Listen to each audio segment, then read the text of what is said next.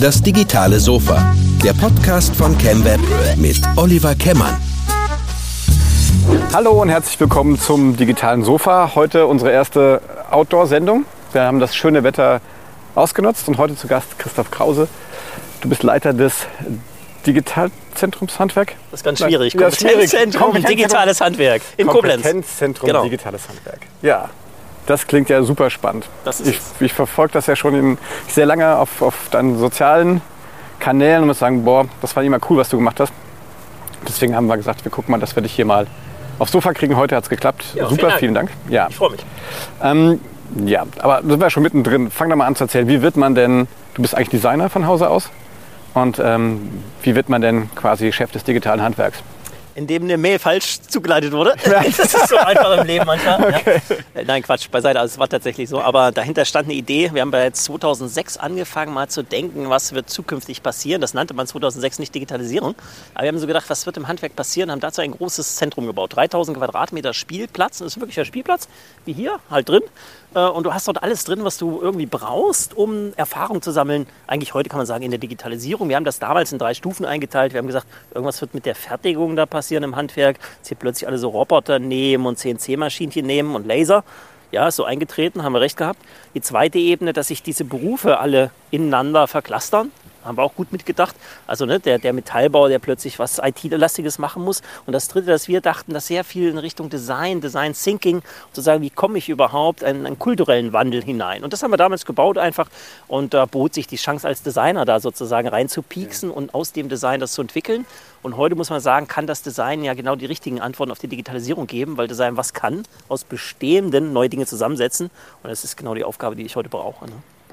So war das. Aber letztendlich war es eine falsche Mail äh, und dann war ich plötzlich in Koblenz. Ich wusste gar nicht, wie das geschrieben wird. Ob es jetzt Konstanz oder Koblenz ist. Ja, Hauptsache, Also, Hauptsache genau. Italien. Ne? Jetzt bin ich ja.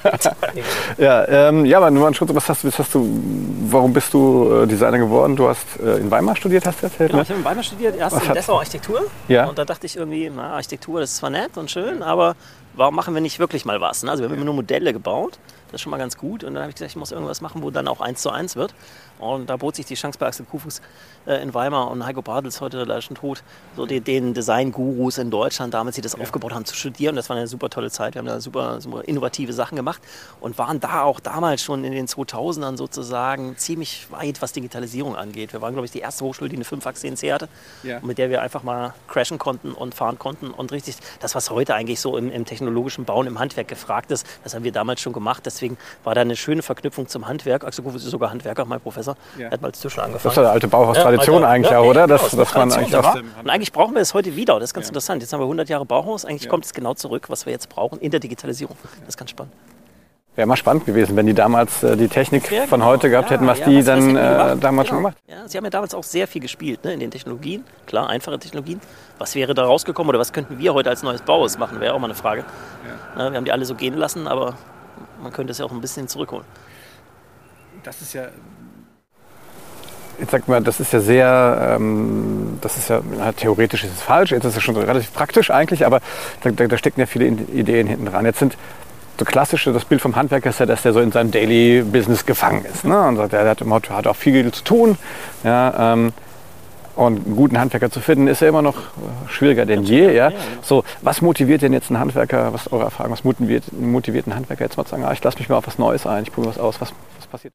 Also die Frage ist, sind Sie wirklich motiviert? Das müssen wir jetzt erst als erstes beantworten. Da gibt es nämlich äh, so drei Gruppen, äh, die ich vielleicht als erstes mal definiere. Wir haben tatsächlich diese 10 bis 15 Prozent, die merken, dass sich da was ganz Großes tut Ja. äh, mit der Digitalisierung im Handwerk und sozusagen selbstständig anfangen, einfach darin zu arbeiten, eine Kultur aufzustellen, eine Idee aufzustellen, an dieser Idee konkret zu arbeiten. Das ist auch unsere Zielgruppe, denen helfen wir weiter. Dann haben wir eine ganze Menge an diesen guten Handwerkern, die du im Moment nicht kriegst. Du wartest im Moment ja elf Monate, wenn du Pech hast, auf so einen Handwerker, ja. Äh, Die sind 180 Prozent ausgelastet. Die haben im Moment definitiv keine Zeit, sich um irgendetwas anderes zu kümmern, als wie kriege ich das überhaupt noch hin, auf meine Baustellen zu kommen äh, und meine Dienstleistung sozusagen oder meine Leistung umzubringen. Und dann haben wir eine ganze Menge an Leuten auch noch im Handwerk, ähm, die sehen das sehr kritisch mit der Digitalisierung und würden vielleicht auch sagen, das gibt es gar nicht, die Digitalisierung und Handwerk steht da immer oben drüber. Ich glaube das nicht, logisch, sonst würde ich den Job auch nicht machen. Äh, und wir merken auch draußen, was sozusagen außerhalb des Handwerks gerade passiert, weil wir dürfen auch nicht nur Handwerk jetzt denken, sondern ich denke immer Wertschöpfungskette. Handwerk funktioniert nie ohne Handel und auch nie ohne Industrie, weil das Handwerk verbaut immer irgendein Industrieteil, wenn du so willst. Ja? ja also es ist immer eine Kette in Deutschland. Die Kette ist eigentlich spannend, weil da passieren jetzt die Einschläge und die Innovation. Da kommen die Startups, die jetzt ja. sozusagen das mal komplett drehen. Und genau in diesem Spannungsfeld arbeiten wir gerade aber wie gesagt, für die, die da auch schon sozusagen sich treiben lassen, woher das kommt, ähm, eigentlich ist es per se im Handwerk angelegt. Das Handwerk ist immer kleinteilig gewesen. Das ist erstmal gut in der Digitalisierung, weil du schnell und agil bist. Ja? Äh, und zweitens ist Handwerk natürlich immer viel probieren, ausprobieren. Ja? Und das ist natürlich auch in der Digitalisierung eigentlich eine ganz gute Herangehensweise, einfach mal was zu nehmen, Fehler zu machen, besser zu machen und immer weiterzukommen. Aber es sind nicht allzu viele. Ja, ähm, das ist das richtige Mindset, das man eigentlich ja. hat ne, als Handwerker. Ähm, was, was wir ja, äh, sag ich mal, ähm, in den oder was wir äh, auch in, den, in anderen Berufen, aus den Handwerksberufen erleben, ist ja, dass man eigentlich wieder zu so einem permanenten Lernen und Ausprobieren irgendwie erstmal finden muss. Ne? Ähm, das heißt, so ein duales System von der Ausbildung her, merkt man da heute schon, dass dort schon, werden da die Weichen heute schon anders gestellt als früher? Äh, wenig, wenig, ähm, ja. weil sozusagen unsere ganzen Systeme, unsere ganzen Lernsysteme, ob es in der Schule ist oder duales Ausbildungssystem, sind natürlich auf Gesetzen gefußt und so etwas sozusagen in Gang zu bringen und zu verändern, das ja. dauert relativ lange in Deutschland. Ähm, aber wir merken sozusagen an Splitterprojekten, was da gerade passiert und das ist sozusagen wieder diese Aufteilung. Also nehmen wir mal einen Tischler, kann sich glaube ich jeder vorstellen, was ein Tischler ist, ja? Machen irgendwas mit Holz, aber was ist jetzt die große Frage und wie? Und jetzt haben wir zum Beispiel den Sebastian Becher. Und Sebastian Becher ist ein Elf-Mann-Tischler in Köln. Der hat einen Roboter laufen, der hat zwei Fünfachs laufen, der hat eine Dreiachs laufen, der hat Lasermaschinen laufen, additive Fertigung, 3D-Druck, alles voll. Ja? ja? Womit verdient er sein Geld? Gar nicht, dass er die da stehen hat und die laufen irgendwie, sondern weil er das Wissen sich angeeignet hat mit seinen Spielekindern, die er da hat sozusagen. Wie kriegen wir diesen Vorprozessor? Wie kommen Daten eigentlich auf Maschinen? Und wie können wir das optimieren? Wie können wir mit Grasshopper coden? Wie können wir Programme schreiben? Das ist deren Tätigkeit. Das ist jetzt diese eine Welt, die ist hier. Ja? Dann haben wir so Mittelbau, die machen Fensterbau, die machen äh, Möbelbau, die machen Küchenbau. Die setzen auch schon digitale Technologien ein. Ja, wenn ja. du so eine Küche dir anguckst, dann steht die heute oft CNC-technisch, nicht gleich 5-Achs, aber sagen wir mal 3-Achs. Und dann haben wir auch noch ganz klassische Künstler, die machen hier echt mit der Hand äh, Möbel. Und alle drei Ebenen haben wir und alle drei sind gut. Das ist das Interessante. Und alle drei sind im Moment sehr gefragt. Und das ist eigentlich das Spannende im Handwerk, ist sozusagen eigentlich die Aufteilung. Jetzt kommt es aber, was macht unser Bildungssystem? Unser Bildungssystem macht ein Angebot für alle. Ja? Also es gibt eine überbetriebliche Lehrlingsunterweisung, es gibt einen Meisterkurs. Ja? Also, und das, glaube ich, muss sich ändern. Wir müssen sozusagen auch in der Bildung agil werden und modulhaft diesen Leuten was anbieten. Weil so ein Sebastian Becher sagt zu mir, Christoph, die Leute, die ausbilden, brauche ich nicht. Ja, ja ich brauche Coder. Ja. Die müssen Grasshopper coden bei mir, 80 Prozent. Die müssen natürlich auch was über Holz wissen, die müssen die Grundlagen können. Aber ich brauche ein digitales Wissen. Und das ist eigentlich unsere Aufgabe. Wie können wir das tun? Und die Frage ist, wer macht das gerade? Ja, machen das die Bildungsträger, die das sozusagen adäquat bisher gemacht mhm. haben? Mal gucken. Ja? Oder kommen da plötzlich so von außen, so kommen da so Leute rein, ja, die sozusagen von quer schießen. Ich betreue ein Startup aus München, Craft Guide heißen die. Die haben sich genau das vorgenommen. Die haben gemerkt, dass ich mit diesen VR-Brillen ja ein bisschen mehr kann als nur stupide Pornos gucken, sagen bringen es auf den Punkt. Sondern die haben mal angefangen, das ganze Handwerk dort einzubetten, haben mit Tischler angefangen. Ich kann dort also mit der Kreissäge an der Kreissäge VR-technisch trainieren. Und ich habe das mal gemacht mit denen und das ist leider so gut, das glaubst du gar nicht. Das ist so gut, dass du damit natürlich ganz anders bilden kannst. Und wenn wir das noch weiter denken, klar kann ich das mal mit VR das tun. Jetzt machen wir das gerade mit dem gesamten Sanitäts- und Klimahandwerk auch. Ja. Eine Heizung montieren, all die Fragen. Aber jetzt können wir das ja auch von hier nehmen, ja, aus diesem VR-Kontext und direkt auf die Baustelle transportieren. Und dann passiert nämlich was anderes und so ändert sich Bildung gerade. Klar, das eine, was ich habe was gelernt, und dann gehe ich an einen anderen Ort und wende das handwerklich an. Was haben wir jetzt? Ich nehme die Brille einfach mit auf die Baustelle. Und jetzt können wir mal ganz aggressiv denken, dann stelle ich da auch jemand anders hin. Mhm. Ja? Vielleicht muss der gar nicht mehr dieser perfekte Heizungsbauer sein, sondern ich habe einen Meister im Büro mit sechs Monitoren, der steuert 20 Leute auf der Baustelle, die haben einen intelligenten Handschuh an, der ihnen sagt, ob das richtig oder falsch ist. Den gibt es, ist auch ein Startup aus München. Ja? Oder haben eine VR-Brille an oder eine AR-Brille, die sozusagen beim Arbeiten unterstützt. Und das gerade ist in Bewegung und sozusagen spreizt sich auf in diese Digitalen, die das tun, den Mittelbau und die, die sagen, no way. Ja? Und da spielen wir, das ist relativ spannend. Da müssen wir auch vielleicht aufpassen, wie nehmen wir die hier unten noch mit, weil ich glaube, da gibt es inzwischen auch überhaupt in der Digitalisierung so eine Schere, dass das gesellschaftlich nicht mehr gut ist, was da passiert. Mhm. Ja, also wie nehmen wir die Menschen, die auch Angst haben vor der Digitalisierung, wie nehmen wir die eigentlich mit? Ja. Auch da brauchen wir Antworten. Aber die Bildung muss sich darauf aufstellen, dass sie sozusagen ihr altes System, damit meine ich nicht das Duale, das ist super, ja, sondern die Art und Weise, wie wir Bildung machen, radikal ändern wird, radikal. Und dafür werden Player wie Industrie und auch Handel aggressiv sorgen, dass das funktioniert, weil sozusagen da hapert es im Moment. Ja. Sanitär, und Klimahandwerk, das sind die, die die Heizung und sowas machen, da ist es schon so, dass wirklich 20 bis 30 Prozent des Marktvolumens im Moment nicht mehr durchs Handwerk abgedeckt werden, zeitnah. Mhm. Und wen stört das? Das Handwerk nicht, weil das Handwerk ist ausgelastet, freut ja. sich. Ja, der Kunde ist sauer. Ja, ja, Und die Industrie wird natürlich auch sauer, weil nächstes Jahr verkaufen sie weniger Dinge als dieses Jahr. Und da müssen wir aufpassen, was da gerade passiert. Und da greifen Startups an. Und dann kommen solche Sachen wie, wie heißen die, vergesse den Namen, in Berlin, die, äh, Termondo, Stegimondo. Das war hier der, der Mann von der genau. Verena Pautzer, der ein macht das. Mann, doch, ne? Ein sehr guter Mann. Ja. Ähm, was immer noch keiner kapiert, was der eigentlich will. Ja? ja. Das, ich habe mich immer darüber unterhalten, ganz interessant in Berlin. Äh, viele denken ja, der macht Heizungstausch übers Internet. Ja. Wie innovativ. Ja?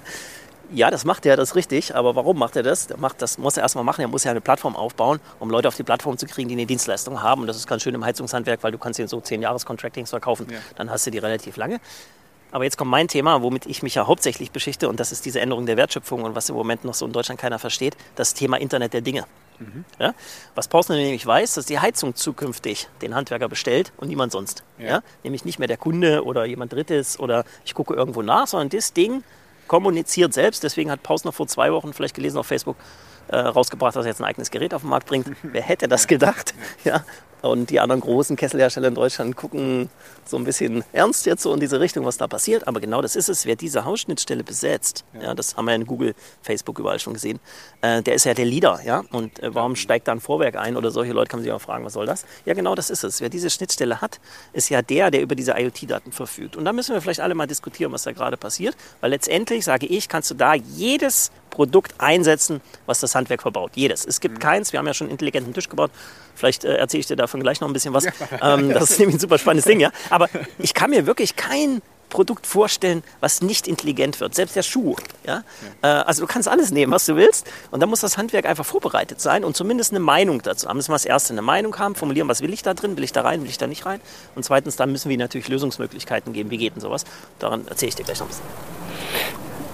Holen wir erstmal Luft, trink mal was. so schön, wenn das. Aber gestern nein, tatsächlich jemanden kennengelernt, der noch schneller redet. nein, ich freue mich ja immer, wenn das so gut läuft. Ähm, also das, das da muss man doch eigentlich auch mal drüber nachdenken, ob man diese klassische Aufteilung äh, Handwerk, Handel, äh, Industrie überhaupt noch in den nächsten Jahren aufrechterhalten kann, ja. oder? Und ich glaube nämlich nein. Ja, ja, wir reden immer sozusagen Industrie 4.0. Ja? Hm, muss ich immer ein bisschen lächeln. Was heißt denn das überhaupt? Hat sich weiß keiner, was das heißt. Ne? Das genau, das wissen relativ wenige, was das heißt. Es gibt natürlich die Fachleute, die es wissen. Ich will jetzt hier keinen kein angreifen, aber ich sage, es ist eigentlich mehr. Ja. ja. Weil die Vernetzung von Maschinen ist schön, aber hinten raus wird ja nur dann ein Erfolg, und das gilt für die gesamte Digitalisierung, ob jetzt Handwerk, Industrie oder Handel, wenn dahinter ein digitaler Mehrwert für Kunden erarbeitet wird. Den kann ich daraus, weil ich eine Maschine vernetze und binde den Kunden an. Ja, das kann ein Mehrwert sein, weil es sozusagen schneller produzieren kann. Aber es ist ja viel mehr, was ich da tun kann, wenn so eine Heizungstherme plötzlich anfängt, Dienstleistungen auszulösen, Mehrwerte zu schaffen. Und darüber müssen wir reden. Wir müssen sozusagen, deswegen heiße ich Service Rebell, ja, sozusagen im Social Media Bereich, weil ich sage, wir müssen über den Begriff Service 4.0 reden und nicht ja. über Industrie 4.0, Handwerk 4.0, diesen ganzen, hm, streich es weg, weil jeder aus dieser gesamten Kette kann es tun. Und das erlebe ich ja. da draußen. Äh, ich betreue auch ein anderes Startup, das ist der Simon ist Dachdecker. Das ist ein Ein-Mann-Betrieb. Ja? Ein Mann. Ja? Das ist nicht Daimler oder irgendwas Riesiges. Nein, das ist ein Mann. Oder BSF habt ihr ja vor der Tür. Ne? Genau. Das ist ein Mann und der sieht irgendwie, geht durch seine Werkstatt im Handwerk und sieht, hm, komisch, ich bringe immer Sachen von der Baustelle mit zurück. Und dann liegen die da ein halbes Jahr, ja, so ein angebrachtes Päckchen Dachziegel oder eine Armaturchen oder so, was die so alles mitbringen. Und dann liegt das halbes Jahr, ein Jahr, zwei Jahre Müll. Schade drum. Gründet Materialrest24.de als ein Mann, ja. Ist inzwischen eine mega Plattform im Handwerk geworden, weil jeder sagt, ja, das ist ja genau das Problem, was ich habe. Danke, dass du es löst. Ja. Jetzt kommt sogar der Handel und sagt, ja, wir haben aber auch so ein Lager. Was kann er mehr haben will, kannst du das auch noch? So, jetzt ja. geht das so. Das kann heute einer machen. Und das ist das, was ich mit Service meine. Wenn du in der Lage bist, einen digitalen Mehrwert zu entwickeln, und das kann jeder sein, kann ein Handwerker sein, ein Händler sein, eine Industrie sein, vollkommen egal, wer das ist, die können sich neu vernetzen, können neue Ideen ran. Und das ist eigentlich das Spannende, was da gerade passiert. Deswegen klingelt mein Telefon so oft, auch aus der Industrie oder großen Forschungseinrichtungen, die sich gerade diese Prozesse angucken im Handwerk. Das gab es vorher nie. Das hat ja. keine Sau interessiert. Ja? ja? Und plötzlich ist das Handwerk, steht da ganz oben auf der Liste und alle gucken da hin und sagen, hm, das ist irgendwie spannend, ne? wenn ich mal so eine Heizung da rausziehe und gucke mal, was kann ich mit so einer Heizung machen, ja? oder was kann ich äh, mit einem Badezimmer machen. Guckt euch mal Banovo an, Startup aus München. Der hat sich mal nur den Prozess, wie kommt es zu einem Badezimmer in Deutschland angeguckt, mhm. hat gemerkt, oh, ist das komplex. Da brauchst du nämlich vier Handwerker dazu. Ne? Mhm. Trockenbauer, Fliesenleger, du brauchst jemanden, der Sanität und Klima macht. Ganz am Schluss kommt noch so jemand vom Hersteller, der macht diese Duschwand da dran. Das ist so, ich kann mir auch keiner erklären, warum so ist, aber vielleicht erklärt es mir mal einer. Ja, aber es ist, da kommt noch einer, macht die Duschwand dran. Irgendwie, es scheint komplex zu sein. Okay, du brauchst also relativ viele Leute, die musst du irgendwie koordinieren. Der Kunde hat darauf überhaupt keine Lust. Der Kunde will ja nur ein schönes, geiles Badezimmer haben. Ja. Ne? So. Und was hat der gemacht? Der hat das mal, diese Fragestellung, ich will ein Badezimmer haben, in einem Prozess zusammengefasst und hat das rein digital umge umgesetzt. Bevor ich war bei ihm, habe lange mit ihm geredet, bevor dort sozusagen die Hälfte des Badezimmers angezahlt ist, fährt dort kein Mensch auf irgendeine Baustelle. Es wird alles digital abgewickelt. Das kann ich heute. Ich kann digital messen. Ne? Der Kunde hilft dabei, der Kunde macht Bilder und übersendet die auf die Plattform. Dort sitzt jemand und plant mit dem direkt 3D das Badezimmer. Der sieht das direkt auf seinem Bildschirm, iPad, iPhone, ganz egal. Ja? Nimmt das wahr und so arbeiten die sich bis zu diesem Badezimmer, das Traumbad zusammen. In dem Vorprozess spart er etliche tausend Euro gegenüber der herkömmlichen Variante. Ich steige in irgendein Auto, stehe im Stau, bin dann beim Kunden zu spät, der ist schon sauer, erzähle dem das über Badezimmer, kann ihnen aber nicht gleich eine Lösung präsentieren, muss wieder nach Hause fahren. Also diesen, diese ganzen Prozesse, die dahinter, das ist eigentlich das Interessante im Handwerk. Und das passiert gerade. Und das ist eigentlich, dass diese, diese Aufregung, die da passiert, natürlich erstmal in den Gewerken, wo das spannend ist, nämlich ne, die immer eine Technologie hinter sich tragen. Ja. Elektro, Sanitär zum Thema. Ja, aber wobei, theoretisch kannst du ja, hast du ja selber schon gesagt, du kannst eigentlich alles digitalisieren. Kannst, kannst auch, der, der Bäcker kann auch heute die, da habe ich neulich gesehen, da gibt es ja, irgendwie Roboter, die brezeln. Äh, äh, ja, ich komme gerade aus Baden-Württemberg heute. Äh, wenn du dir da Großbäckereien anguckst, das ist vollautomatisierte Produktion. Das ist aber die eine Richtung. Genauso geht es aber, das weiß ich immer, es geht ja beides. Und das ist eigentlich das noch spannendere im Handwerk, dass ja beides geht. Ne, wenn wir jetzt über Versicherungen reden müssen oder über Bank, mache ich auch viel. Schwieriges Feld. Ja? Mhm. Ich glaube nicht, dass es da irgendeinen Prozess gibt, der nicht digital ist. So, ja. Im Handwerk habe ich beide Chancen. Nimm die Brotpuristen hier aus Speyer. Ja? Kommt ein Banker, der ist ja Banker an sich, glaube ich, gewesen, der das gegründet hat und, und will plötzlich Bäcker sein. Ja. Und alle Bäcker erzählen, wir kriegen keinen Nachwuchs mehr, ist so schrecklich, weil die müssen so früh aufstehen. Das weiß der nicht ja? und sagt, ich stehe nicht vor 7 Uhr auf, habe ich, hab ich noch nie gemacht, mache ich auch nicht. Ja. Mein Laden macht 15.30 Uhr auf. Ich habe auch nur eine Stunde offen. Ihr müsst mal auf Facebook gucken, da stehen tausende Leute vor diesem Laden und kaufen dann. Er hat auch nur sieben Brote, er macht nur sieben Sorten Brot, aber die eben richtig gut. Ja? Also ich kann ja auf beiden eben innovieren. In der analogen Welt innovieren, natürlich mit digitaler Kommunikation, muss man ehrlich sein. Ja? Und sozusagen, ich mache das mit automatisierter Fertigung. Für beides Raum, das ist das Interessante. Ne? Für diesen Großbäcker, der über diese Fertigungsart Digitalisierung seinen Markt macht, aber auch für diesen Einzelkämpfer, der plötzlich durch digitale Kommunikation, Facebook, Instagram und so weiter eine riesen Community schafft, aber echtes Handwerk macht, ohne Maschine, ohne, ne, also hier Ende und beste Qualität. ich glaube, viele Leute machen ja auch oder wählen ja bewusst einen Handwerksberuf, um das Handwerk noch zu machen. Ich glaube, die haben aber keinen genau. Bock, dass das, genau. die wollen ja den Tisch auch anfassen, den genau. sie selber gemacht haben. Und, äh, und, sag mal, oder ich als Kunde möchte wahrscheinlich an irgendeinem Punkt auch mal die, die Story hinter dem, äh, hinter dem Produkt kaufen. Ja? Das ist so beim Thema Storytelling. Ne? Genau. Und, ja, ähm, ich habe auch gesehen, du warst ja, ähm, um einen Blick mal aus Deutschland rauszuwerfen, du warst ja auch in, in Bozen, hast du erzählt, ja, ne? du genau. hast ja auch ein Projekt laufen. Ähm, da war ich ja letztes Jahr auch, das, das ist ja echt auch spannend. Ähm, wie stehen wir denn in Deutschland da? Also was, was äh, im internationalen Vergleich? Naja, also Ledern uns da auch die Chinesen alle ab? Oder? Also ich war ja auch in China fürs BMBF und habe mir das da angeguckt. Ja. Ähm, sie sind in vielen Technologiefeldern natürlich weiter, weil das haben sie sich sozusagen vor Jahren angeeignet und gemacht. Äh, was sie tatsächlich nicht können, und das fragen sie uns, können wir das kriegen? Sie fragen also nicht nach dem Roboter, den ich hatte. Die sind auch mal, da gibt es eine schöne Geschichte durch mein Kompetenzzentrum durch, so. Delegation mit Übersetzern und dann nach einer halben Stunde fragten die vorsichtig, wann wir ins Kompetenzzentrum gehen. Und ich so, äh, gehen wir seit einer halben Stunde durch, tut mir leid. Ne? Ja. Dieses alte Zeug bräuchten sie nicht, diese alten Roboter, das hätten sie alles schon ja. da. Aber sie hätten mal eine Frage, sozusagen, wie können sie eine Kultur etablieren, das hat viel mit Bildung zu tun, die hinten raus nach der Maschine Qualität erzeugt.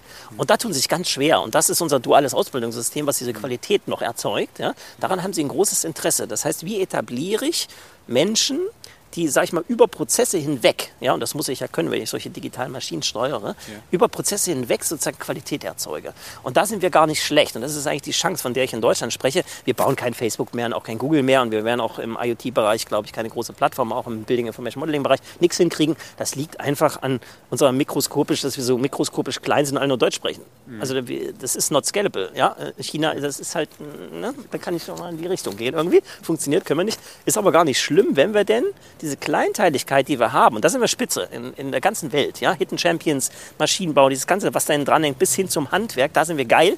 Und wenn wir das jetzt schaffen, sozusagen das als Schnittstelle zur Digitalisierung zu betrachten, ich glaube, dann wären wir ganz gefragte Leute auch außerhalb. Und das müssen wir uns erarbeiten. Und da ist mir im Moment noch so ein bisschen eine Trägheit zu verspüren. Ja? Da müssen wir eigentlich jetzt, wo es uns allen so gut geht, ja, wo wir so viele Aufträge haben, jetzt müssten wir eigentlich Spielbein in Gang setzen und anfangen zu spielen. Und das mache ich übrigens da auch in Bozen. Wir haben auch ein großes Zentrum gebaut, um dieses Spiel, dieses Experimentieren mit digitalen Mindset, mit digitalen Lösungen, digitalen Werkzeugen überhaupt machen zu können. Und da müssen wir mehr Gas geben. Das ist einfach so. Wobei die Südtiroler tatsächlich auch das duale System äh, ähm, haben in der Ausbildung. Ja, klar. Ja, ja. Nochmal, die duales System Spitze, das ist die Grundlage für diese Qualität. Ja. Und jetzt aufsatteln sozusagen an digitalen Modulen obendrauf für die jeweils richtige Zielgruppe. Ich sagte ja gerade, Handwerk teilt sich auf. Also müssen wir sozusagen für jeden dort einzeln was draufstellen. Und das ist ja die Frage, warum machen wir das nicht gleich digital?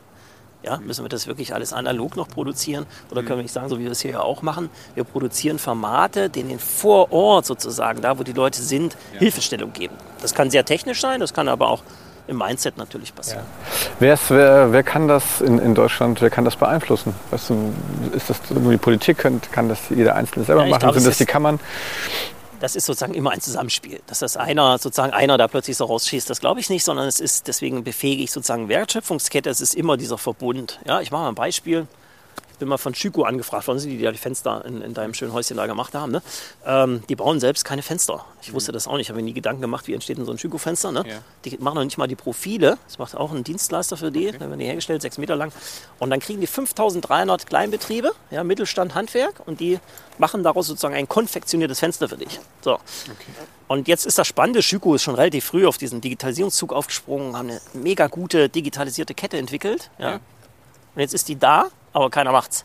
Ne? Von okay. den 5300 beherrschen relativ wenige wirklich diese Kette. Ja? ja. Und jetzt kommt's, also dann ist es doch viel schlauer, sozusagen diese Kette zu bewegen.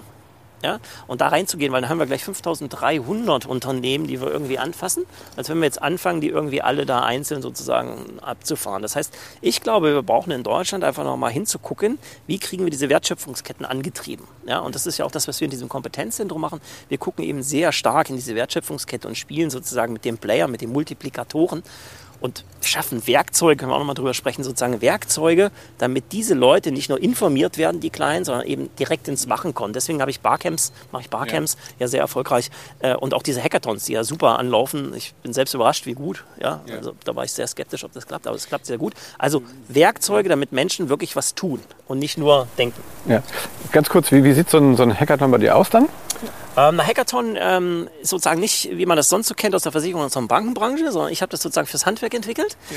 Und jetzt kann man nicht vom Handwerk verlangen, dass es da codet und sowas macht. Das geht ja nicht. Deswegen habe ich gute Partner. Äh, vielleicht sagst du ganz kurz, nicht, ob jeder, der zuhört weiß, hier, ist? genau, den weiß. Ah, vielleicht kannst du einmal noch mal kurz ein... Also wir einmal zurück, was ist eigentlich ein Hackathon genau. aus Hacken und Marathon zusammen, Hackathon, geschrieben, aber meint eben nicht, das täuscht so ein bisschen der Name. Letztens war Emanuel hier auf deiner Couch, ich habe es ja. gesehen. Äh, und, äh, das ist ja ein Hacker. Ja, damit hat es nun leider gar nichts zu tun. Das ist ein Whitehead-Hacker. Ja, genau, das ist ein, ein, echt guter Hacker. Aber äh, damit hat es nichts zu tun, sondern wir hacken Geschäftsmodelle. Also wir gucken uns an, was hast du bisher getan? Und bei meinen Hackathons geht es vorwiegend um das Thema Internet der Dinge. Was passiert da? Was könntest du jetzt tun mit Sensorik, mit all diesen Dingen, die da passieren? Und dann machen wir eine Ideen-Challenge. Das heißt, wir trainieren erstmal, wie komme ich auf so eine Idee, dann kommen wir auf diese Idee und dann aber kommt sozusagen der, der wichtige Punkt. Wir bauen es dann direkt in 1 zu 1. Mit Sensorik, mit allem drum und dran, mit Plattform, mit der Datenübergabe, mit einer Ansteuerung, einer Alexa, ganz egal was. Wir bauen das innerhalb von 24 Stunden. Ja. Das kann das Handwerk nicht selbst, das kann niemand selbst, ich auch nicht, sondern dafür habe ich Leute da, Coder da, zum Beispiel von der, von der Universität in, in Koblenz, wenn ich es in Koblenz mache. Ich habe oben jetzt einen Hackathon gemacht mit der RWTH Aachen zusammen mit den Coder Boys. Super coole Truppe auch.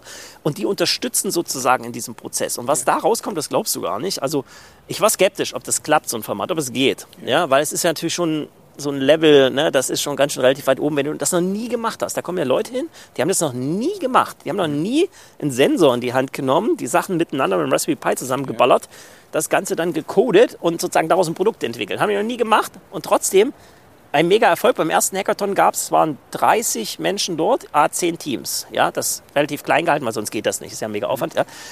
Die haben 120 Ideen entwickelt. Was nur diese, also diese Handwerker, die da waren, machen könnten. Ja, da war zum Beispiel ein Team dabei, mal als Beispiel.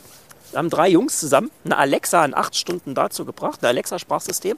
Die Frage, wo ist mein und dahinter kannst du alles schreiben, was du willst. Wo ist mein äh, Armatur 371? Diese Frage richtig zu beantworten. Ja. Das heißt, die haben sich überlegt, wie tracke ich überhaupt solche Gegenstände? Wie kann ja. ich die lokalisieren, dass ich sagen kann, das Ding ist da in deinem Bus, das Ding liegt hier, das Ding ist bei Familie Müller eingebaut. Das brauche ich dringend. Das, dringend, ne? das, auch. Ja. das ist interessant, ne? Das ist nämlich scalable. Genau. Also das machen, haben die in acht Stunden sich ausgedacht und sie haben es in eins zu eins modellhaft gebaut. Mhm. Und das ist doch gigantisch. Ja, ja ähm, das dann, waren zwei, dann waren zwei junge, zwei junge Menschen da, die haben einfach mal einen Exzenterschleifer auseinandergeschraubt und haben sich gefragt, na, was ist denn jetzt beim Exzenterschleifen Internet der Dinge? Was, was soll das sein? Dann haben wir einfach mal rumprobiert und haben erkannt, klar, ich muss doch Anpressdruck messen, dann kann ich dem helfen. Wie stark presst du? Wie ist die Temperatur vom Schleifteller zur Oberfläche? Haben sie gebaut, auch vier, fünf Stunden. Ja? Und ähm, jetzt auf dem letzten Hacker haben wir auch ja zwei Tiefbauer, also hier solche, solche Kavenzmänner, richtig echte geile Handwerker, okay. ja? richtig cool. Aber aus einer jungen Generation, da merkst du einen deutlichen Unterschied ne, zwischen jungen ja, so. Und die haben es auch geschafft, in, ja, vielleicht waren es vier Stunden, eine komplette Matrix aufzubauen aus Sensoren, um Luft aus Lüftungsanlagen zu bewerten, ob die gesund für dich sind und wie gesund die für mich sind. Okay. Also sind da Pilzsporen drin, sind da Bakterien drin, äh, wie ist der CO2-Gehalt? Also all die Fragen, die du hast, was kommt da aus dieser Lüftung raus? Nicht, ob es warm oder kalt ist, interessiert ja keinen, ja? Mhm. sondern das merken wir noch, wie warm es kalt ist. Aber ist das gesund für uns? Und das kannst du ja auch koppeln mit einer Uhr, mit, ja? und daraus könnten wir jetzt einen ganz neuen, jetzt kommen wir, Service 4.0 bauen, darum geht es mhm. mir. In vier Stunden gebaut, ne? Sensor genommen, zusammengesteckt, geguckt, was passiert da, das Ganze übertragen in eine Plattform, das brauchst du ja dazu, musst die Daten in eine Plattform übertragen und dann daraus sozusagen einen Mehrwert anbieten. Okay. Und ähm, deswegen, ich bin sehr zufrieden mit diesen Formaten, weil da echt nicht nur Ideen rauskommen, okay, wir könnten mal, ja. nee, die machen das sofort und damit haben sie ja eigentlich schon der, der es mit ihnen macht. Weil jetzt kommt was Zweites hinzu, es gibt kein einziges meiner über 230 Projekte, die wir gemacht haben, wo die das alleine gemacht haben, gibt's nicht. Mhm. Ich kenne keins. Das heißt, es war immer jemand da noch. Also ne, das ist dieses Netzwerk, was ich brauche, um in der Digitalisierung zu bestehen. Und das schafft ja ein Hackathon oder auch ein Barcamp schafft es auch, sozusagen die zusammenzubringen, damit die dann bam, ihre Idee nach oben pushen. Und sehr zufrieden, was da rauskommt. Und ich streame das ja alles live auf Facebook. Also wir haben von vornherein gesagt, ich lasse das alles offen. Hier gehört keinem irgendeine Idee oder sowas. Also ja, da können wir uns auch voll, komplett von verabschieden. Also IP-mäßig ist das. Ihr könnt einfach ja. zugucken und lasst euch doch inspirieren und macht was draus. Ja, ich glaube, wir müssen eben mehr machen als nur denken. Denken auch wichtig, aber machen. Ja, ja man muss, glaube ich, auch, den, ne, auch dieses Vertrauen entwickeln, ne, um Sachen zu teilen. Ne? Genau, Dass man so ja. das ist ganz Ideen shared, ja. Da tut sich das Handwerk das ein oder andere Mal schwieriger. Es wird viel besser. Ich äh, erlebe große Erfolge. Ich merke das schon so, wie begeistert du davon berichtest. Ja, das war äh, toll. Also ja. mal vorbei. Äh, ja, ich poste das ja immer, wo das ist. Es ist wirklich das ist so ein Kribbeln in der Luft. Da kann man einfach ähm, auch zugucken? Oder? Ja, man kann da auch einfach zugucken, natürlich. Du kannst einfach vorbeikommen, zugucken, einfach auch mitmachen, einfach dich so ein Team reinsetzen. Wir mussten den ersten Hackathon abbrechen, ja, weil die hätten alle weitergemacht. Okay. Weil du wirst süchtig. Du wirst süchtig danach. Dein Baby, ich habe zum Beispiel einen Schuh gemacht. Ja? Mein Schuh, warum, weißt du, warum ich einen Schuh gemacht habe? Nee. Weil es ist ein Handwerk, was schon es fast nicht mehr gibt. Okay. Denkt keiner Keine drüber Schuh, nach. Wir waren mal ein Land der Schuhmacher, gerade übrigens ja. hier in der Gegend. Ne, Pirmasens hier, alles hier runter war alles die, die große deutsche Schuhmacherhandwerks, alles tot. Okay. Da gibt es nicht mehr viel. Ne? Und es gibt noch so ein paar Premium-Schuhmacher, ein Freund von mir in Baden-Baden, Wickermann Stoja, super Sache, die machen handgemachte Schuhe, aber die kosten natürlich dann noch 2500 Euro aufwärts. Ja. Das ist nun nicht für jeden was. Und dann haben wir diese riesen, diese riesen Lücke im Handwerk schon und dann kommen halt so Shops, die da Gummisohlen dran machen. Mhm. Das ist mir zu wenig. Und jetzt, wie kriege ich die Mitte denn gestärkt? Und das kann ich über IT machen. Mein Schuh sollte drei Sachen können. Ne? Eins habe ich da umgesetzt mit dem Coder, der hat mir da sehr bei geholfen. Der sollte mir eine WhatsApp-Nachricht schicken, wenn ich Schweißfüße habe. Ja? Der soll mir immer sagen, wo dieser verdammte Schuh ist. Ja? Und jetzt kommt's, das habe ich umgesetzt. Der soll meine Fußstellung da drin beurteilen, habe ich mit drei Lagersensoren gemacht und soll mir sagen, ob das gut ist oder schlecht für mich auf WhatsApp. Einfach zack, bumm, habe sehe ich das und dann kann ich es ändern, kann ich jetzt laufen gehen, das Interview abbrechen und nicht gelaufen, weil er mir das sagt. Also Spaß beiseite. Auch ich habe in vier Stunden geschafft, so ein Case zu entwickeln, woraus ein Schuhmacher ja ein ganz neues Geschäftsmodell abbilden ja. könnte und trotzdem dann Schuh verkaufen kann oder Schuh anpassen kann und so weiter. Was passiert denn? Ich meine, diese Ideen sind ja in, wahrscheinlich so ein Prototypenstatus. Ne? Ähm, wie, auf welchen Nährboden fallen dann solche Ideen? Gibt es da Strukturen, wo man sagt, ja. hey, die, die coolsten Sachen, da, da, holen wir dann auch mal Geldgeber dazu? Oder wie, wie, wie macht ihr dann weiter? Das machen wir sozusagen weiter. Das ist ja eigentlich unsere Kernaufgabe, ist daraus jetzt Umsetzungsprojekte zu machen. Ne? Also wir regen, wir schaffen erstmal ein Werkzeug, was sozusagen anregt, was begreifbar macht, wo du lernst und dann entsteht, nicht bei jedem dieser Teams, ganz, ganz klar, das kann auch nicht entstehen, aber manchen merkst du sozusagen, die, ne, die, da ist das Feuer da, die wollen weitermachen. Und die nehmen wir dann an die Hand und begleiten die ja. durch diesen Prozess. Und das auch durchaus sehr langfristig, auch mit verschiedenen Förderungsmethoden, ganz, ganz klar, äh, die es ja auch gibt, um daraus dann wirklich Unternehmen zu machen. Meistens sozusagen ist das eine Konstellation, also es ist nie der eine, das ist Quatsch, ja. sondern die bilden sich neu und auch diesen Prozess, wie bündeln wir daraus ein Unternehmen, wie kann das entstehen, was ist das für eine Rechtsform, daran begleiten wir. Ne? Ist ja wahrscheinlich auch durchaus spannend, ne? auch mal auf Geschäftsmodelle an sich zu gucken. Und zu, ich meine, ich habe jetzt den Case von Hilti, die mittlerweile, glaube ich, 50 Prozent im Umsatz durch, durch Vermietung machen. Ne? Und das ist ja, da, da gibt es ja eine Menge, wo man da vielleicht auch noch kreativ werden, werden kann. Also, ne? Nochmal, wir haben, also nimm mal 130 Gewerke im deutschen Handwerk und wenn du die mal in Prozesse teilst, sage ich, hast du zwischen 800 und 1000 Prozesse, die du dir angucken kannst. Hm. In jedem einzelnen dieser 1000 steckt ein neues Geschäftsmodell. Das ja. muss man einfach sagen. Das ist das Spannende daran. Ja. Wo führt das hin? Aber das weiß ja keiner, wo das hinführt, weiß niemand. Ja, und das sind auch viel zu viele Faktoren, die da reinspielen heutzutage. Ich kann mich ja als Unternehmer einfach nur ähm, darauf einlassen. Ich kann sagen, ich nehme das an. Ja, also da gibt es eine Veränderung. Ich kann selbst nicht sagen, ich auch nicht, wo das hinführt. Das ist auch Unsinn. Das kann niemand von uns. Das ist Quatsch. Aber ich kann sozusagen natürlich diese Trends für mich mal abstecken. Was wird da passieren? Und vor allem kann ich dann als Unternehmer hier hingehen und sagen, wie will ich da drin stehen? Ich kann ja auch sagen, ich mache ganz bewusst auf einer Ebene keine Digitalisierung. Ist okay, das ist doch gut. Mhm. Ja? Nehmen wir mal Tischlerei. Ich mache ein Startup, was ich betreue, ist inzwischen wieder in die Tischlerei integriert, das heißt Holzgespür. Das ein ganz, kommt aus einem ganz kleinen Ort bei mir, oben in Koblenz. Was hat die gemacht? Der Papa hat ein ganz alt eingesessenes Tischlerunternehmen. Ja? Die haben keine CNC, bis heute nicht. Brauchen die auch gar nicht. Ja? Mhm. Die machen echt mit der Hand gemachte Spitzen Tischlerarbeit und der Vater macht so Treppen. Ja, ganz, also wenn du eine gute Treppe gehst, dahin. So, jetzt soll die Tochter und der Sohn das irgendwann so ein bisschen übernehmen. Ja? Und dann sagen die beiden Jungen, Papa, interessant, wir machen trotzdem Handwerk weiter, das wollen wir tun, Papa, alles gut. Ja, also wir machen echtes Handwerk, kaufen nicht 15 C-Fräsen und spielen irgendwie Ikea. Hm? Wir machen echtes Handwerk, aber Papa, lass uns doch mal überlegen, wie kriegen wir das ganz neu aufgestellt in der digitalen Kommunikation? Mhm. Ja? Wie begeistern wir heute eigentlich Menschen und Kunden? Ja. Und das haben die sich überlegt und die haben damals schon angefangen, einfach mal die Julia Kasper sich zu überlegen, wie sieht ein 3D-Konfigurator für Möbel aus? Ja? Mhm. Jetzt kann man sich natürlich überlegen, ja, was macht denn so ein Konfigurator? Also du sitzt plötzlich hier auf unserer Couch mit deinem iPad und kannst einfach mal selbst dein Möbelstück gestalten. Wie geil ist das? Das ist schon mal gut. Also der Kunde wird implementiert, ja worauf die immer alle nicht kommen, was dahinter noch für eine Idee steckt. Also der hinterlässt da ja Daten. Ja, da sollte man mal zu Banovo gucken, der kriegt ja am Tag 200 Badezimmer sozusagen, wo Kunden ja. einfach mal spielen. Das ist natürlich Gold wert, sowas. Ne? Also ich kann sowas heute auch in beide Richtungen denken, muss man ehrlich sein. Aber klar, ich hole den Kunden erstmal ganz anders ab. Dann kann der Kunde plötzlich mit der da chatten. Hm. Ja? Also eine Webseite ist doch heute nicht nur eine Webseite, das ist überhaupt nichts, ja? Hm. sondern ich brauche zu dieser Webseite einen digitalen Mehrwert, zum Beispiel bei Service 4.0. Was soll verdammt dieser Kunde auf dieser Webseite machen? Soll der einen Termin buchen? Soll der dich anrufen?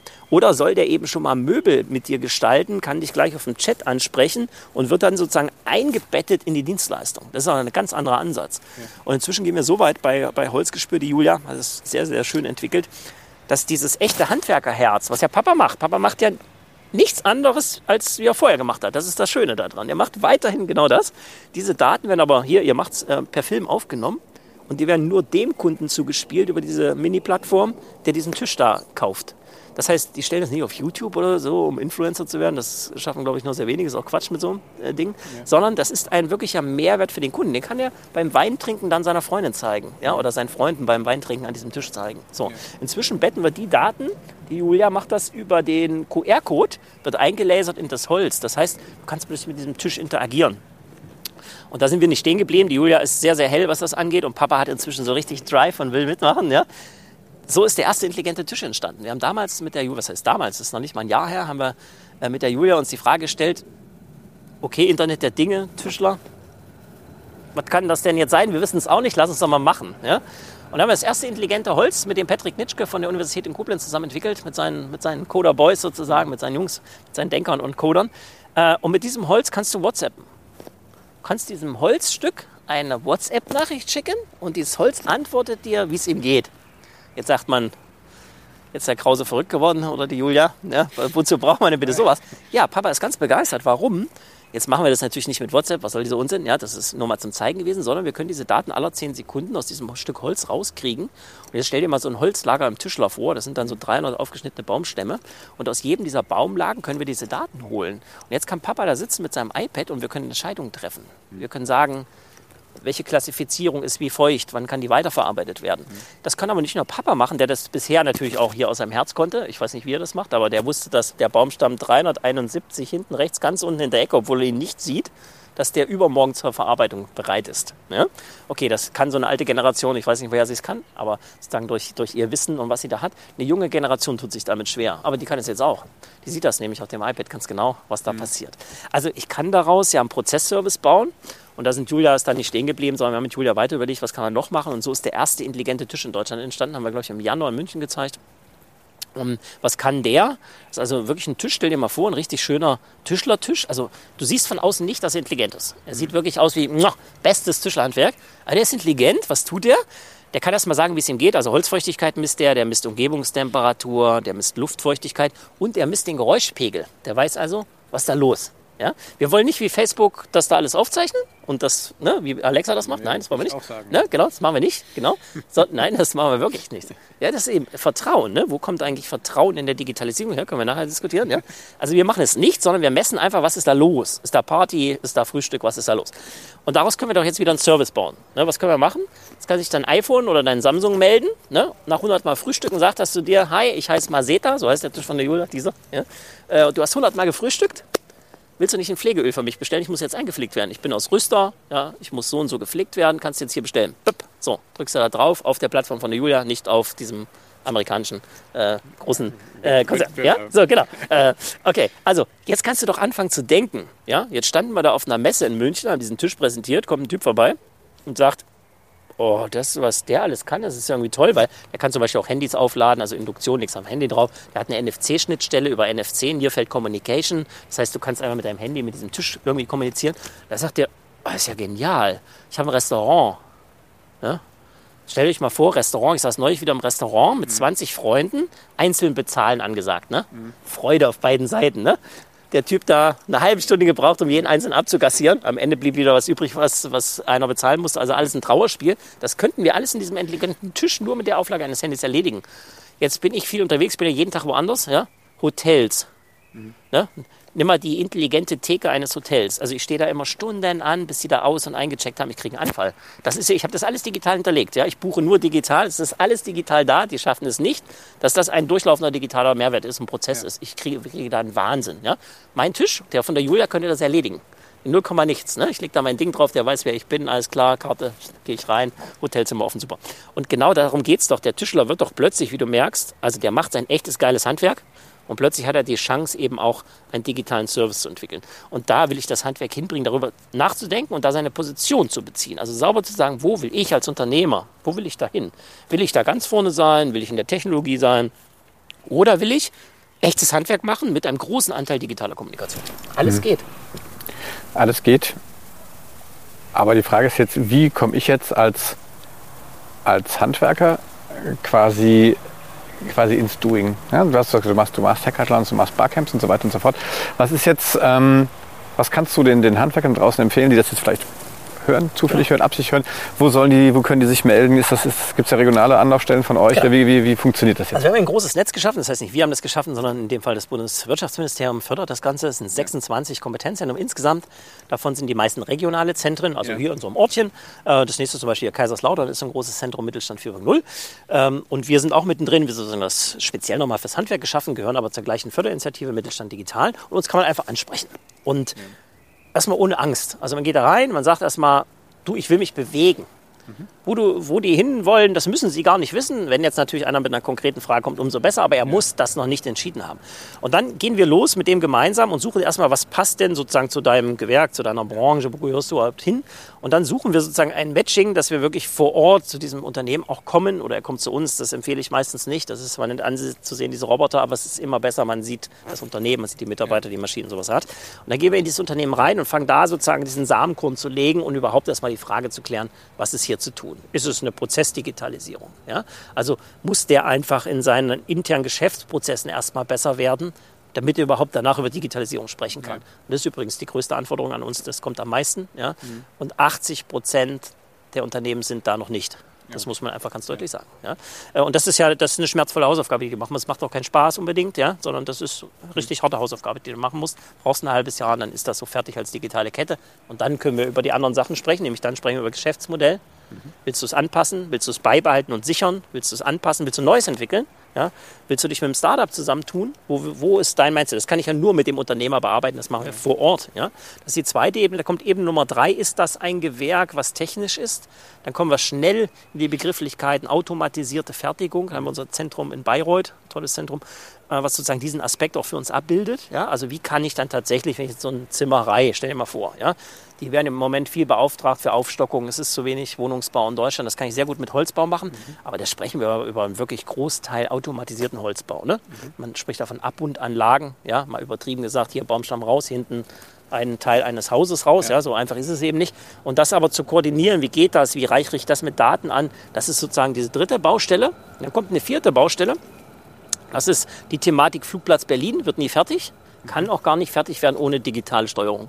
Ja, wird da jetzt ja auch getan, sozusagen. Äh, da sind mehrere tausend Mängel, die abgearbeitet werden müssen. Das kann kein Mensch verarbeiten, sondern ich brauche eine digitale Stütze. Man träumt da vom Building Information Modeling. Dazu haben wir ein neues Zentrum gegründet äh, in Krefeld. Und die unterstützen sozusagen diese Anfragen, die aus dem gesamten Bausektor kommen. Ja, das ist ja so ein spezieller Handwerksbereich, relativ groß, aber alle, die daher kommen, sozusagen ihre Daten alle gemeinsam in einem dreidimensionalen Modell tauschen wollen und daran arbeiten wollen, das lernen wollen, überhaupt Erfahrungen sammeln dann natürlich irgendwann auch diese Kette zu schließen. Dabei betreuen wir sie und dann haben wir als letztes Thema sozusagen die technische Kommunikation. Ja, also was passiert eigentlich tatsächlich, nehmen wir das Thema Smart Home, das wird alles intelligent. Wir haben in Deutschland über 170 äh, Smart Home Systeme. Äh, das ist natürlich ein, ein, Bereich, den ich mir erstmal erarbeiten muss. Auch da wachsen Gewerke zusammen. Auch das haben wir im Zentrum in Oldenburg, was das hat. Also man kann uns ansprechen. Wir gucken dann, wer bist du? Ja, du musst keine Angst haben. Wir gucken uns erstmal an, was brauchst du und dann sagen wir dir auch den richtigen. Oder wenn du tatsächlich schon eine Lösung willst, du willst einfach nur jemanden haben, der dich in der digitalen Kommunikation, das was ihr ja macht, ja, oder du willst irgendwie deinen dein, dein, äh, digitalen Marktplatz erarbeiten, mit Video kombinieren, ja, oder mit, mit 3D-Aufnahmen kombinieren, dann haben wir ein großes Netzwerk auch an euch und an, an Menschen, die einfach direkt schon eine Leistung anbieten und auch direkt einen Vorschlag haben, was kann ich tun. Das ist ja oft auch hilfreich für einen Unternehmer, einfach zu wissen, Jetzt, da kann ich loslegen, da gehe ich hin, da habe ich ein Werkzeug und dann geht es auch los. Also das ist halt eine große Bandbreite. Okay. Ist das teuer? Das kostet erstmal gar nichts. Das ist günstig. Das ist günstig. Ja. Genau. ähm, warum kostet das nichts? Weil, wie gesagt, das Bundeswirtschaftsministerium auch natürlich äh, sozusagen die dahinterstehenden äh, Politik erkannt hat, sozusagen, äh, dass der Schlüssel im Mittelstand und Handwerk liegt. Ja, also 99 Prozent aller deutschen Unternehmen ist Mittelstand. Das ist nicht diese großen. Ja? Mhm. Und da müssen wir hinschauen, weil das ist, habe ich ja schon gesagt, das ist sozusagen, wäre eigentlich unsere Chance. Das ist erkannt worden, deswegen sind die aufgebaut worden, sind jetzt auch alle in Fahrt gesetzt, kriegen jetzt auch alle nochmal neu das Thema künstliche Intelligenz obendrauf gesattelt, mhm. ja, was ich für absolut relevant halte. Übrigens fürs Handwerk. Ja? Okay. Ich kenne eine wunderschöne künstliche Intelligenz. Also äh, machen wir vielleicht den Begriff mal ganz kurz nochmal klar. Ja, künstliche Intelligenz, hm, habe ich so ein bisschen Schwierigkeiten, weil Intelligenz, mh, hm, ja. Aber nehmen wir es mal digitales Assistenzsystem, was natürlich auf Daten auslesen, Machine Learning beruht, ja. Aber nehmen wir es mal als digitale Assistenz. Das macht ein bisschen weniger Angst und von Intelligenz ist das alles, was ich da bisher gesehen habe, meilenweit entfernt, ja. Sondern es ist ein Prozess, den ein Rechner eben enorm viel schneller kann als ein Mensch. Ja? Und das funktioniert immer da gut, wo viele Textdaten da sind, wo viele Bilddaten da sind, wo viele Videodaten da sind. Da funktioniert das schon relativ gut. Da kann ich einen Prozess rausnehmen und da kann ich sozusagen besser werden. Nehmen wir mal den Flugplatz wieder. Ne? Es gibt eine wunderschöne KI-Anwendung von Microsoft beispielsweise, ähm, die nimmt auf Baustellen Videodaten auf und zwar einfach mal so drumherum. Überall Videokameras, die nehmen dieses äh, Geschehen auf und können eben aufgrund dieser hohen Qualität der Erkennung, die inzwischen da ist, erkennen, was ist da für ein Mitarbeiter unterwegs. Ja? Ähm, wo ist dieser Mitarbeiter? Wie heißt der Mitarbeiter? Was sind seine Prozesse von diesem Mitarbeiter? Der kann Gegenstände erkennen in Videoaufnahmen, in Live-Videoaufnahmen. Und jetzt kann ich daraus Prozessdaten steuern. Und das wäre ja für den Flugplatz grandios, wenn eine KI in der Lage wäre, sozusagen Baustellenabläufe einfach besser zu machen. Also keine Angst davor haben. Auch digitale Assistenzsysteme sind super interessant fürs Handwerk. Und da will ich einfach hin, Angst verlieren, erstmal gucken, was kann ich denn da tun? Wo können wir ansetzen, damit ich besser werde? Ja? Und deswegen wollen wir da auch neue Räume schaffen, wo ich sowas angstfrei erleben kann, dann wirklich über Projekte sprechen kann und dann auch mit Dienstleistern in Kontakt komme, die sowas überhaupt können. Sehr schön. Dann wünschen wir viel Erfolg. Danke. danke. Ja, das war das äh, digitale Sofa mit Christoph Krause. Ähm, sehr spannend. muss ich sagen. Also eine Menge Informationen auch. Also wir werden wieder die ganzen äh, Hinweise und Links und auch die, die, da rein, in genau. die Shownotes rein, genau, und auch den, den, Das ist gut. den äh, Service Rebel. Genau. Ja, ich habe die schon abonniert. Ja. Das ist sehr gut. Das ist gut, ne? Ja, Ja, dann kriegt deswegen man viele- viele äh, News, genau. dann kriegt man viele News, das ist gut. Und ähm, kann auch folgen, wo du äh, wirklich fast jeden Tag irgendwie Genau. unterwegs bist. Ne? Vielleicht da noch ein Tipp. Äh, Ich habe noch eine kleine Seite geschaltet, es gibt schon ganz viele, die das machen. Ja, und äh, denen biete ich so eine Plattform, digitale Macher, gibt es auf Instagram, gibt es auf Facebook. Ähm, das Schöne aber daran ist nicht, dass die da digital sind, sondern ich kann über diesen Account sozusagen diese Menschen in echt erreichen. Ja? So einen großen Boss, jetzt ja gerade in Rente gegangen von Mercedes, den kann ich nicht einfach erreichen. Aber das sind Menschen, die kann ich ansprechen und die haben das alles schon gemacht. Ja? Und da, kann, da muss ich ja den Fehler nicht nochmal machen, sondern rufe ich die einfach an, sag mal, wie hast du Payment auf deiner Plattform eingeführt, sag mir mal. Und dann sagt er das auch. Das ist das Schöne am Handwerk. Das sind Leute, die, ne, die, sind die Macher, die sagen das dann auch und sagen nicht nur, ne, machen wir nicht. Und das ist einfach geil, einfach da draufgehen und die Leute direkt ansprechen. Ja, das ist eine ganz gute Hilfestellung. Da kann ich mir noch mal ein bisschen Lust holen. Da sind ganz unterschiedliche Leute dabei. Ganz cool, kann man mal drauf gucken. Sehr schön. Danke. Bitte. Zweites Schlusswort. Gut. Sehr gut. Also wenn euch das gefallen hat, gebt uns einen Daumen hoch, äh, abonniert auch uns, äh, äh, schreibt uns auch mal, wichtig, genau, da. äh, und ähm, ja, oder schreibt uns in die Kommentare rein, wenn ihr noch Vorschläge habt, was wir demnächst besser machen können, welche Fragen ihr noch habt. Ja, genau. Vielen Dank, Christoph Krause. Viel Erfolg weiterhin Ich beim danke dir. Handwerk. Und ähm, ja, wir sehen uns beim nächsten digitalen Sofa. Ciao.